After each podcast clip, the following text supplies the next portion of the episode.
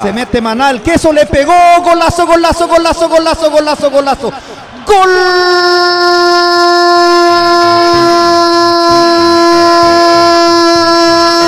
de Guaraní, Guaraní, Guaraní. Golazo, golazo del queso Fernández.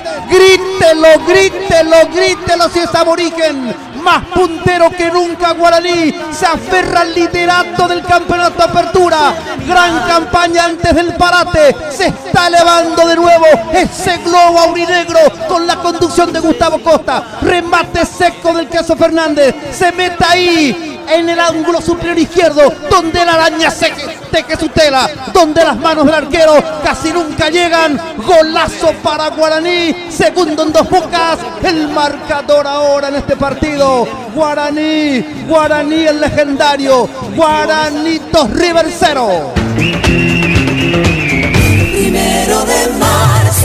Así lo vio Juan Eduardo Jotita Bernabé. Todo empieza con un pelotazo largo buscando la espalda de Montiel, porque con mucha velocidad venía picando por la zona derecha Maná.